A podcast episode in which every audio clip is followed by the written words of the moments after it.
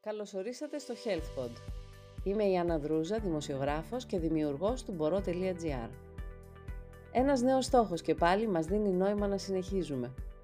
Έπειτα από την επιτυχία της σειράς podcast Therapod, όπου συζητήσαμε με κορυφαίους επιστήμονες για θέματα ψυχικής υγείας, συνεχίζουμε τις συναντήσεις από καρδιάς, με επιστήμονες αφοσιωμένους στον προορισμό της αναζήτησης του FZIN. Φωτεινά μυαλά της ιατρικής, που έχουν ακλόνητη πίστη στον άνθρωπο και την αξία της ανθρώπινης ζωής, αναλαμβάνουν το ρόλο να μας μοιήσουν στα μυστικά μιας καλύτερης ζωής, αποκτώντας υγεία και ευεξία. Απολαύστε μαζί μας το ταξίδι της ανακάλυψης, που συνοδεύεται από τη γνώση και τη μακροχρόνια εμπειρία ανθρώπων που αφιερώθηκαν στο ιδεώδες της ανθρώπινης ζωής. Κυρία Κανακά, σας καλωσορίζω στο HealthPod του μπορώ.gr, το podcast και με πολύ μεγάλη χαρά και τιμή πραγματικά, διότι είστε μια πολύ διακεκριμένη επιστήμονας, καθηγήτρια παιδιατρικής και παιδιατρικής ενδοκρινολογίας και διευθύντρια στην παιδιατρική κλινική στο νοσοκομείο Πέδων Αγίας Σοφία και πάρα πάρα πάρα πολλά άλλα. Θέλω να σας πω ότι έχω συγκρατήσει, δεν θα σας αφήσω να μου πείτε ούτε μια κουβέντα μέχρι να το ολοκληρώσω, διότι είστε και διευθύντρια και ήθελα να δω αν αυτό ισχύει και τώρα που μιλάμε, του μεταπτυχιακού προγράμματος στο Καποδιστριακό με θέμα τη διαχείριση του στρες που είναι πάρα πάρα πολύ σημαντικό θέμα στην ε, προαγωγή της υγείας μας. Και ήθελα λίγο πρωτού ξεκινήσουμε την κουβέντα μας πάνω στον συγγενή υποθεωρητισμό να είχα την ευκαιρία να σας ρωτήσω γι' αυτό. Βεβαίως. Είναι αλήθεια και γνωρίζουμε όλοι το πόσο σημαντική είναι η σωστή διαχείριση του στρες και μάλιστα ναι. τώρα η πανδημία έχει να αναδείξει περαιτέρω τη σημασία της σωστής διαχείρισης τόσο από τους ενήλικες όσο κυρίως και από τα παιδιά. Γνωρίζουμε πραγματικά δυσκολίες στα παιδιά να επανέλθουν σε μια κανονικότητα. Τι εικόνα έχετε πάνω σε αυτό, έτσι πολύ επιγραμματικά, γιατί εμείς μετά θα μπούμε και σε ένα άλλο τόσο σημαντικό θέμα που είναι ο συγγενής εμποθεριδισμός, αλλά έχετε έτσι με έναν τίτλο να μας δώσετε να καταλάβουμε πώς τελικά το στρες έχει διαβρώσει ας πούμε και τα ίδια τα παιδιά. Ακριβώς. Ξέρουμε ότι όλοι έχουμε ένα ποσοστό καλού στρες κινητοποίησης μας, αν θέλετε, στην ναι. αντιμετώπιση δύσκολων καταστάσεων. Όταν όμως πια το στρες καταντά δυσλειτουργικό, με σωματοποίηση, αν θέλετε, των συμπτωμάτων, ταχυκαρδίες, διαταραχές ύπνου, εφιάλτες, εφιδρώσεις και μάλιστα πάρα πολύ συχνά πόνους από το μυοσκελετικό, πάρα πολύ συχνά διαταράσει την ποιότητα ζωής. Και το βλέπουμε και στους ενήλικες, αλλά τώρα καταλαβαίνετε με την παιδική φαντασία όταν ακούνε τόσα για θανάτους, για νοσηλίες, για διασωλήνωση. Υπήρχαν παιδιά όταν επανήλθε η κανονικότητα στα σχολεία που φοβόντουσαν να ξαναγυρίσουν στις τάξεις τους. Υπήρχαν παιδιά που είχαν φόβο να αντιμετωπίσουν ξανά τα άλλα παιδιά. Και για μας, ναι. αν θέλετε, και σαν παιδιάτρους, όλη αυτή η κατάσταση με τη μάσκα θέτει και ένα ερώτημα πώς μπορεί η γενικότερη ανάπτυξη των παιδιών να εξελιχθεί ομαλά, όταν ακόμη και από τα βρέφη δεν βλέπουν το χαμόγελο του ανθρώπου. Βλέπουν τα μάτια μόνο. Ακριβώς, ακριβώς. Είναι ίσως ένα επόμενο podcast που θα ήθελα να σας παρακαλέσω αν μπορέσετε και έχετε ναι, κάποια ναι. στιγμή χρόνο να έχουμε την ευκαιρία να μιλήσουμε πάνω σε αυτό. Με μεγάλη χαρά. Ευχαριστούμε. Τώρα, επειδή έτσι κι αλλιώς έχετε εξειδικευτεί στην παιδιατρική ενδοκρινολογία και είσαστε με τόσο μεγάλη εμπειρία, τόσο στο εξωτερικό, όσο και εδώ στην Ελλάδα που έχουμε την τύχη να σας έχουμε, θα ήθελα να μπούμε λίγο στο θέμα του συγγενούς υποθεωρητισμού, που είναι μια ασθένεια που παρουσιάζεται και στα μωράκια και στα βρέφη με τη γέννησή τους Βεβαίως αφορά και τα παιδιά αργότερα και τους εφήβους και θα ήθελα να ξεκινήσουμε την κουβέντα μας πάνω σε αυτό. Ίσως να μας εξηγήσετε καταρχήν για αυτή την ασθένεια. Τι ακριβώς είναι και τι συμβαίνει στα μωρά. Όταν αναφέρουμε την έννοια συγγενής νόσος, σημαίνει ότι εκδηλώνεται με τη γέννηση. Και αυτο σημαίνει ότι η διαταραχή έχει ξεκινήσει ήδη ενδομήτρια και η διάγνωση ναι. της γίνεται με τη γέννηση. Όσο αφορά το συγγενή υποθυροειδισμό, που η συχνότητά του υπολογίζεται ένα στις 2.000 με 3.000 γεννήσεις, να θυμηθούμε ότι έχει ξεκινήσει η διαταραχή ενδομήτρια και και ευτυχώς αποτελεί ένα πρωτότυπο από τα νοσήματα που έχουν συμπεριληφθεί στο ανιχνευτικό νεογνικό πρόγραμμα. Τι σημαίνει αυτό; Γνωρίζουμε όλες οι μαμάδες που έχουν γεννήσει είτε σε ιδιωτικά είτε σε δημόσια μεευτήρια ότι γύρω στην τέταρτη μέρα ζωής του νεογνού τους θα πάρουν με ένα στυπόχαρτο από τη φτέρνα του παιδιού λίγο αίμα που θα ενσταλλάξουν αν θέλετε θα ναι. στάξει δηλαδή το αιματάκι σε αυτό το στυπόχαρτο το οποίο θα ναι. σταλεί στο Ινστιτούτο Υγείας του Παιδιού.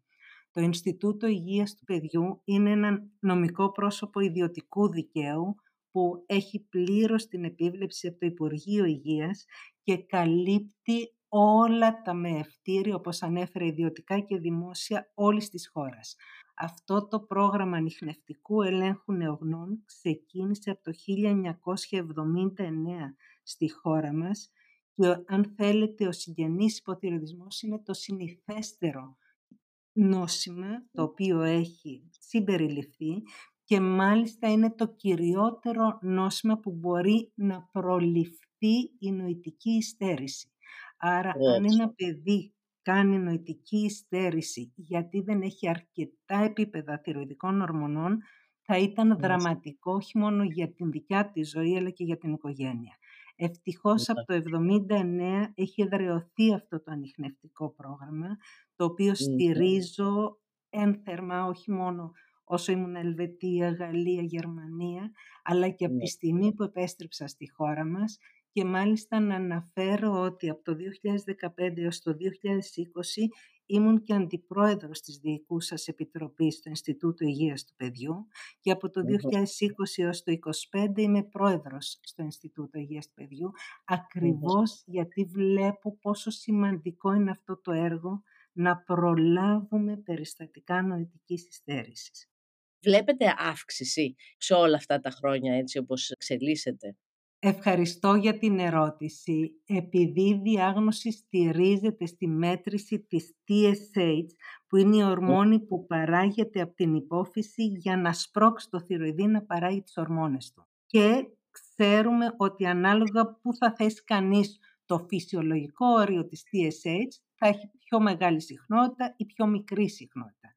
Απ' την άλλη, ξέρουμε ότι ένα σημαντικό ποσοστό πια παιδιών γεννιούνται με θεραπεία υποβοηθούμενης αναπαραγωγής, άρα με τεχνικές ναι. υποβοηθούμενης ναι. αναπαραγωγής. Και σε ναι. αυτό το ποσοστό έχουμε παρατηρήσει μία αύξηση των περιστατικών αυξημένης TSH. Και εδώ είναι μια μεγάλη συζήτηση αν πρόκειται πραγματικά για συγγενή υποθυρωτισμό. Φαίνεται ότι δεν είναι αληθινός συγγενής υποθυρωτισμός, αλλά είναι σημαντικός αριθμός που καλούμε τα νεογνά να ξανελεγχθούν. Το ίδιο αφορά και τα δίδυμα και τα τρίδυμα. Πιο συχνά μπορεί να δούμε αύξηση της TSH και να τα καλέσουμε να ξαναμετρηθεί. Αλλά ας μείνουμε στα τελειόμενα νεογνά, θα σας πω και για τα πρόγραμμα, στα τελειόμενα ναι, νεογνά η συχνότητα είναι περίπου ένα στις 2.000. Να θυμίσουμε ότι στη χώρα μας έχουμε ένα από τα πιο χαμηλά επίπεδα TSH, έτσι ώστε να μην αφήνουμε περιστατικά να ξεφεύγουν. Γνωρίζουμε βέβαια ότι με αυτόν τον τρόπο φέρνουν πολύ περισσότερους γονείς να επανελεχθεί τον νεογνώ τους, αλλά η ναι. ασφάλεια είναι το κυριότερο σημείο. Πού το αποδίδεται ότι έχουμε τα χαμηλότερα ποσοστά; Είναι επιλογή, γιατί έχει γίνει μεγάλη συζήτηση παγκόσμια. Εάν ναι. θέσουμε π.χ. το όριο στο 6 micro units από το υλικό αίμα, τότε θα βρούμε περισσότερα περιστατικά. Η Γερμανία έχει θέσει το όριο στο 15. Είναι και θέμα οικονομικών της υγείας, είναι και ναι. θέμα πόσα θέλουμε να βγάλουμε ψευδός αρνητικά ή ψευδός θετικά. Δηλαδή να έχουμε ένα παθολογικό όριο το οποίο ναι. πιο συχνά θα φέρει περισσότερα νεογνά, θα ανησυχήσει περισσότερες οικογένειες, αλλά θα ναι. πρέπει με καλή ενημέρωση να καταλάβουν ότι είναι για την ασφάλειά τους και πάρα πολλά από αυτά τα νεογνά δεν θα χρειαστούν θεραπεία. Για το χρόνο που παίρνουμε αυτό είναι γύρω στην τρίτη με τέταρτη μέρα εξομήτριας ζωής και εδώ ναι. να θυμηθούμε τις καινούργιες τάσεις γέννησης στο σπίτι. Αν γεννηθεί ένα παιδί στο σπίτι υπάρχει ο κίνδυνος να μην ληφθεί το δείγμα. Και γι' αυτό πρέπει οι γονείς να είναι ενήμεροι ότι ακόμη και αν φέρουν μια μέα στο σπίτι θα πρέπει να γίνει αυτή η μέτρηση. Ή ναι. πολλές φορές φεύγουν από το μεευτήριο την επόμενη μέρα της γέννησης. Θα είναι ναι. λάθος να ληφθεί πολύ νωρίς. Τι μπορεί να έχουμε λανθασμένα αποτελέσματα. Όχι, είναι πολύ ξεκάθαρο έτσι όπως το θέτετε, γιατί χρειάζεται να είναι η τρίτη, τέταρτη μέρα μετά τη Ακριβώς. γέννηση. Άρα είναι πάρα πολύ εφικτό να ε, διαγνωστεί έγκαιρα. Έτσι Ακριβώς. Ακριβώς. Και αυτά είναι και τα κριτήρια των νοσημάτων που εντάσσονται στο ανιχνευτικό πρόγραμμα. Το να είναι ένα σχετικά συχνό νόσημα που να έχει εύκολο τρόπο προσδιορισμού, εδώ γίνεται η TSH, και να ναι. υπάρχει έγκαιρη θεραπευτική αντιμετώπιση. Γιατί αν δεν υπάρχει θεραπευτική αντιμετώπιση, τι βοηθάει η έγκαιρη αναγνώριση. Όλα αυτά είναι παγκόσμια θέματα που έχουν ξεκαθαρίσει και ο συγγενής υποθυροειδισμός είναι ένα πρωτότυπο νόσημα.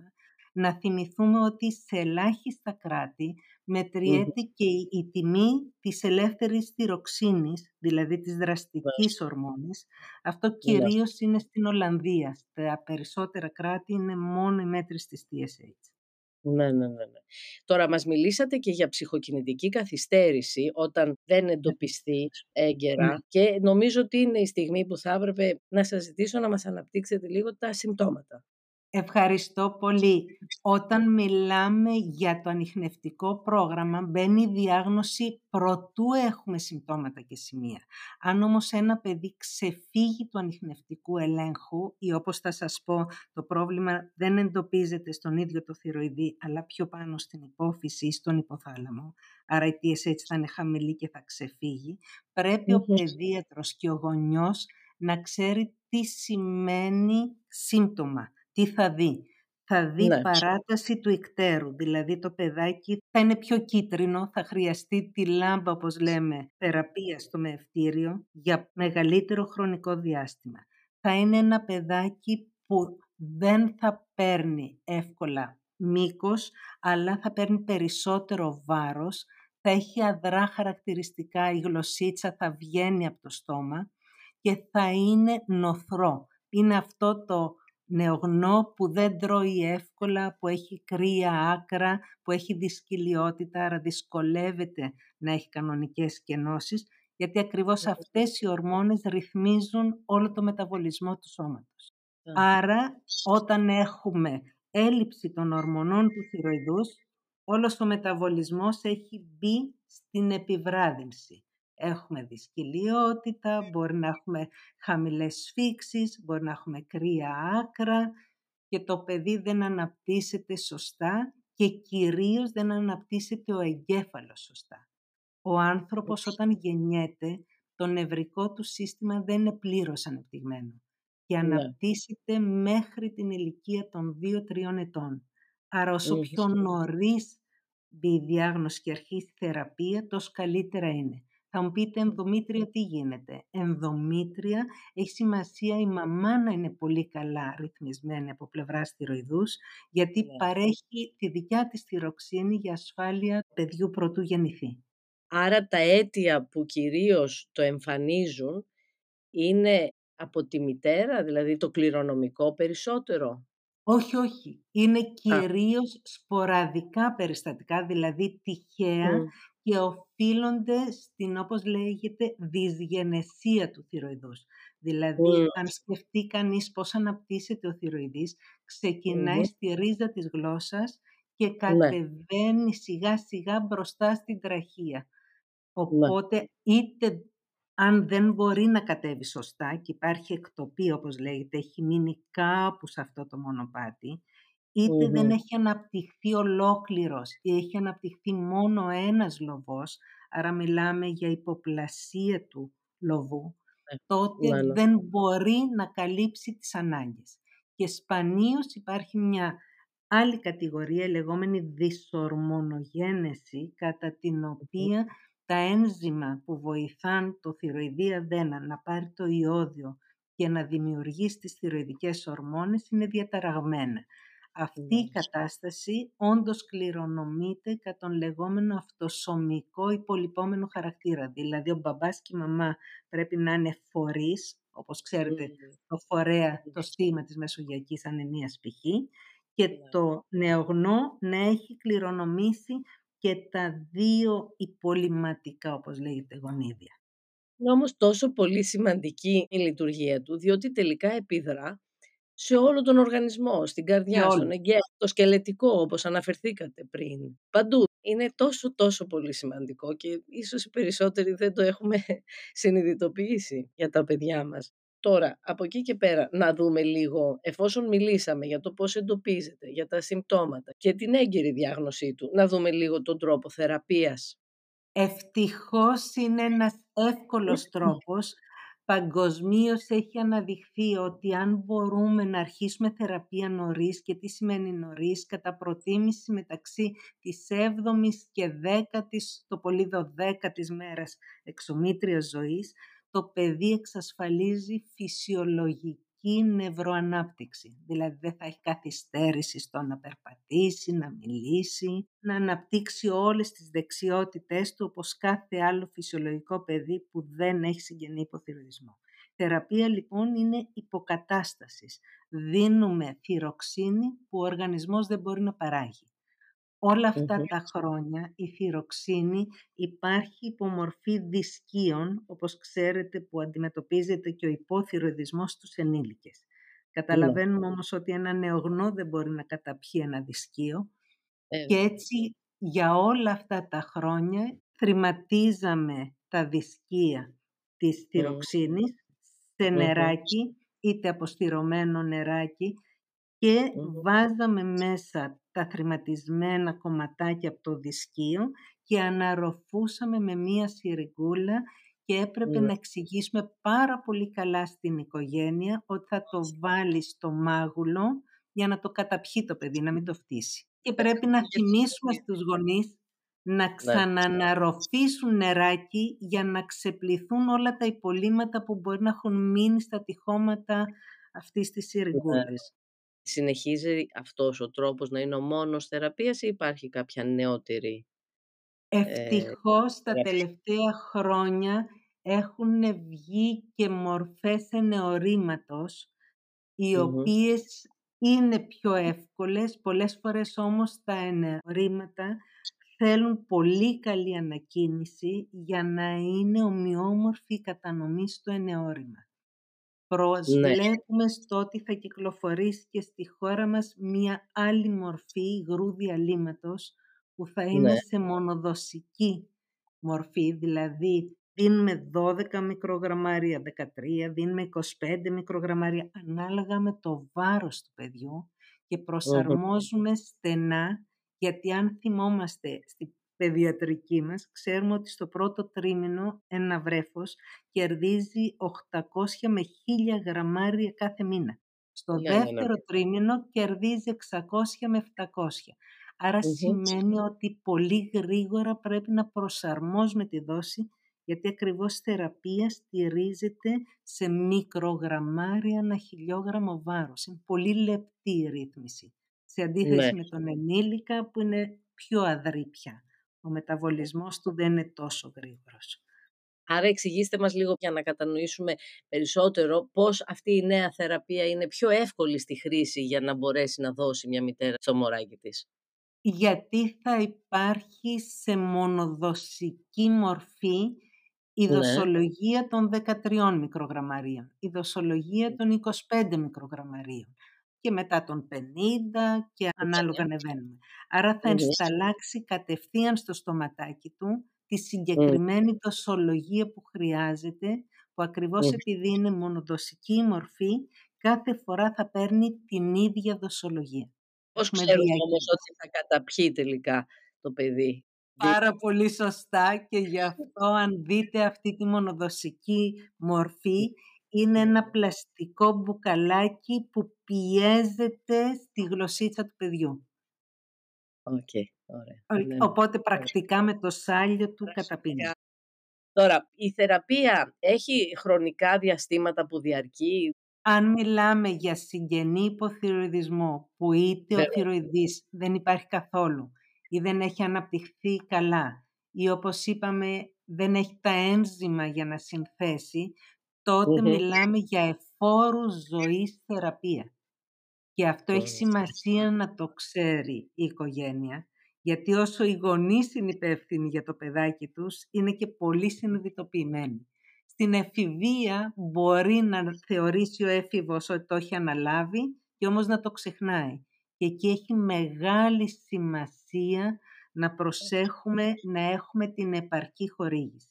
Και ένα άλλο κομμάτι, το ναι. κορίτσι με το συγγενή υποθυροειδισμό θα μεγαλώσει, θα μείνει έγκυος, άρα έχει μεγάλη σημασία να ξέρει ότι εφόσον δεν μπορεί να παράγει θυροξίνη, με το που μάθει ότι είναι έγκυος η νέα γυναίκα που έχει διαγνωστεί με συγγενή υποθυροειδισμό, θα πρεπει να αυξήσει τη χορηγούμενη δόση κατά 20 με 30%. Για να καλύψει ακριβώς τη χορήγηση θυροξίνης ενδομήτρια μέσω του πλακούντα στο έμβριο που αναπτύσσεται. Άρα είναι καθημερινή η θεραπεία. Είναι καθημερινή η θεραπεία, είναι φόρους ζωής και θέλει στενή παρακολούθηση. Άρα, στη βρεφική ηλικία που αυξάνεται το βάρος γρήγορα, κάνουμε μετρήσεις κάθε τρεις με τέσσερις εβδομάδες. Μετά προοδευτικά πάμε κάθε δύο με τρεις μήνες.